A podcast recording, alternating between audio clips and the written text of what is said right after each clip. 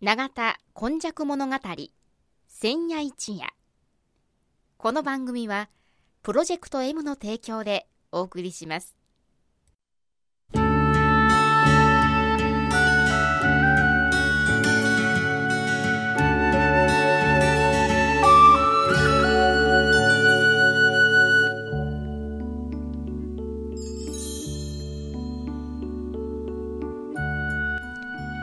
神戸は港があることで多様性のある町となりました。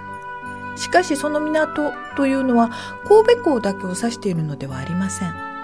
山から海へと注ぎ込む川のある地域には素晴らしい砂間が広がり海の流れと川の流れに相まったこの永田地域一帯も神代の昔から自然の生んだ港がたくさん点在していました。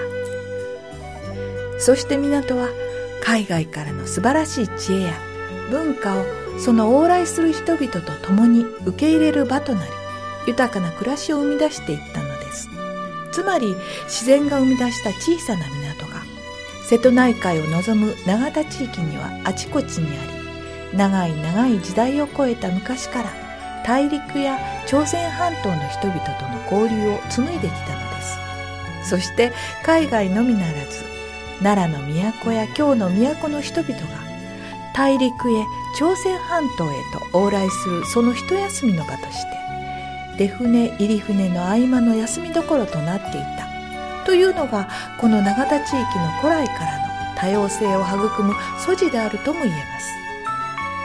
この番組「永田根弱物語千夜一夜」これはこの地域を育んできたこれらの多様な人々の往来とそしてここが住みよいということで定住してきた人々の培ってきた様々を一人一人の視点で読み解き解析し永田の多様性これがこれからの時代の大きな力になるというこの地の歴史を掘り起こしながら未来予想図を皆様にお届けするという番組です。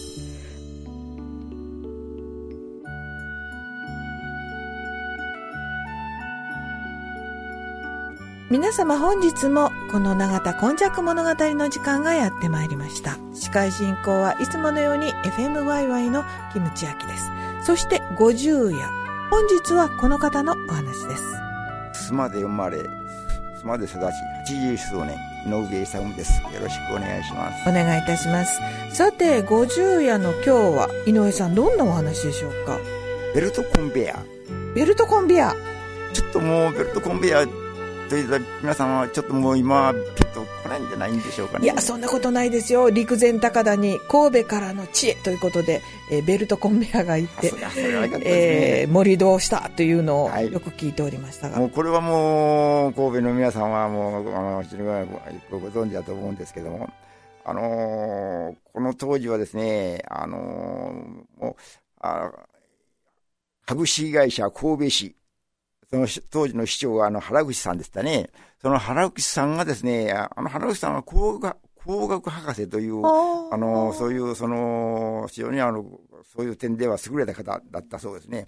その方がですね、あの、神戸の裏山を削ってですね、あの、埋め立てる。要するに、この施設はですね、神戸市が世界に誇る大規模なあの施設だったそうですね。それまあ、この、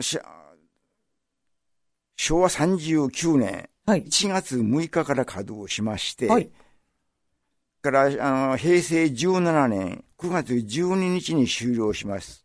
41年間、あの、稼働してたわけですね。あ、あのですね、えっ、ー、と、その、神戸市が市でありながら株式会社のような働きをしたというのは、えー、聞いたことがありますし、はい、ベルトコンベアっていうのが確かスマのあたりから ずっとあるっていうのも聞いたことがあるんですが、はい、実際のところどこにあったのかっていうのは。そね、そこなんですね。はい。あのーこの一ノ谷川、あの、源平合戦で有名な一ノ谷川のですね、河口に、あの、その桟橋が作ったんですね。そっからですね、あの、全長が、あの、14.5キロ。あります。はい。そして、あの、ほとんど、あの、稼働はですね、あの、このベルトコンベヤーの幅がですね、約2メーターぐらいありましてですね、ほうほうほうで1分間にあの240メーターから320メーターぐらいの速さでですね、1時間に7500トンの土砂をですね、運搬しとったんですね。これあの、まあ、あの、六甲山系のいろいろな山を、まあ、トンネルも作ったり、はいそれからあの、須磨でしたらあの、高倉台を作ったり、そういうようなことをして、掘った土をそのベルトコンベヤーに乗せて、えっ、と、まあ、あの、ポートアイランドとかそういったところへ運んでいく。そうですね。これ、あの、ベルトコンベヤーがずーっとその、海まで続いてたんですか、そうですね。あの、ベルトコンベヤーはですね、その今言いました14.5キロのあの延長があったんですけど、はいそれは一の谷川のその河口にですね、桟橋を作りまして、はいそこまでベルトで運びまして、そこからですね、船で、なるほど、なるほど、なるほど埋め。立て地に、はいあの、運搬した。ということですね。なるほど。私、あの、海の上にそんなん見たことないなと思ってたんですけど。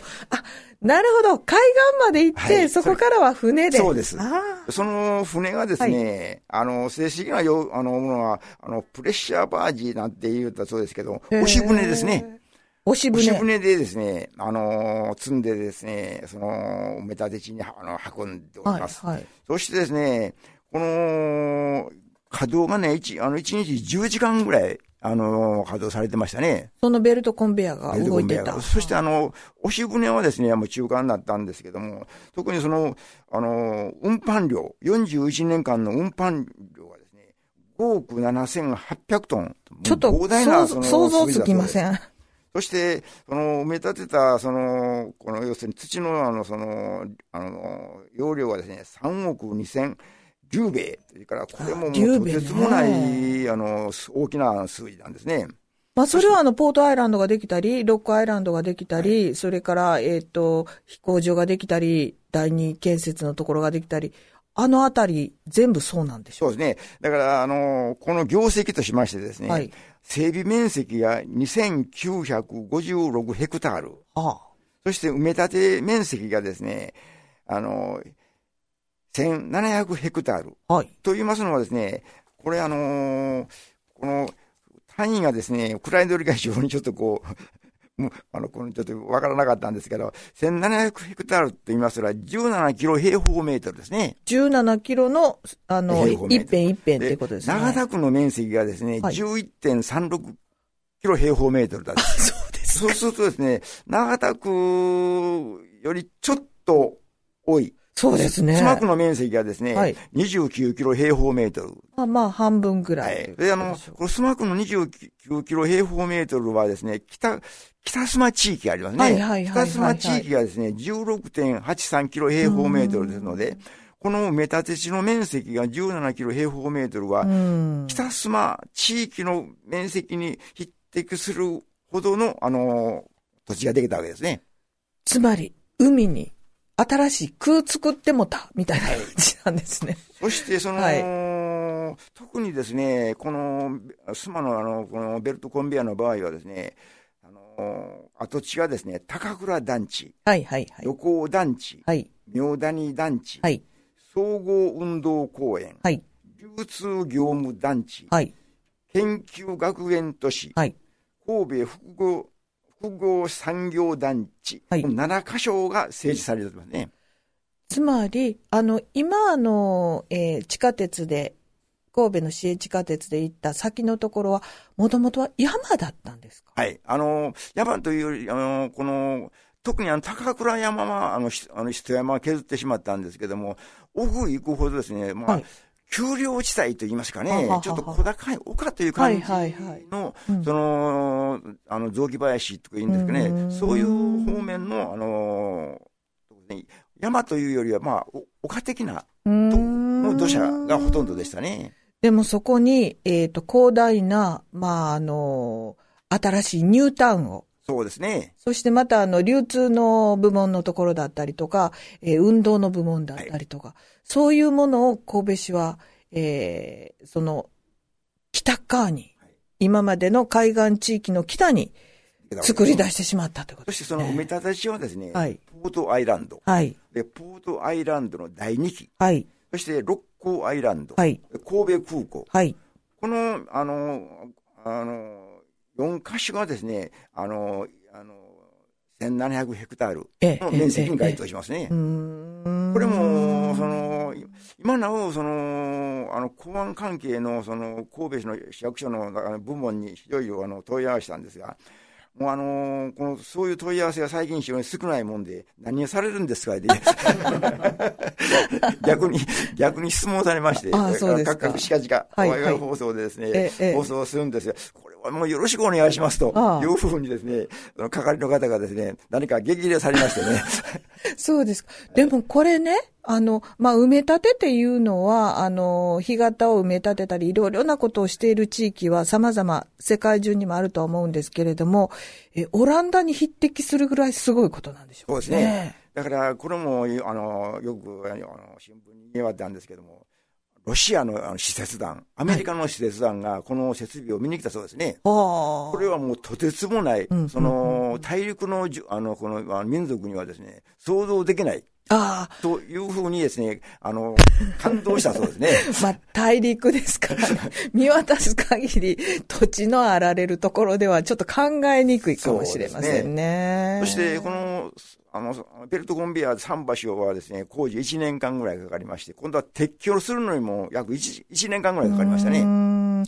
今はもうそしたらなくなってしまった。もう現在は完全になくなりましてですね、はい私も跡地をですね、見に行ったんですが、はい偶然にも跡地、砂浜にですね、あの、その、ひあの、標識板、普通標識って言いましたら上立ってますね。はい。それが海岸の砂にですね、あの、1メーター90センチと60センチぐらいの板があります。その板にですね、カラーでちゃんとこの、その石の、石の上にカラーでですね、ここにベルトコンベヤーがありました。というような標識板がありましたね。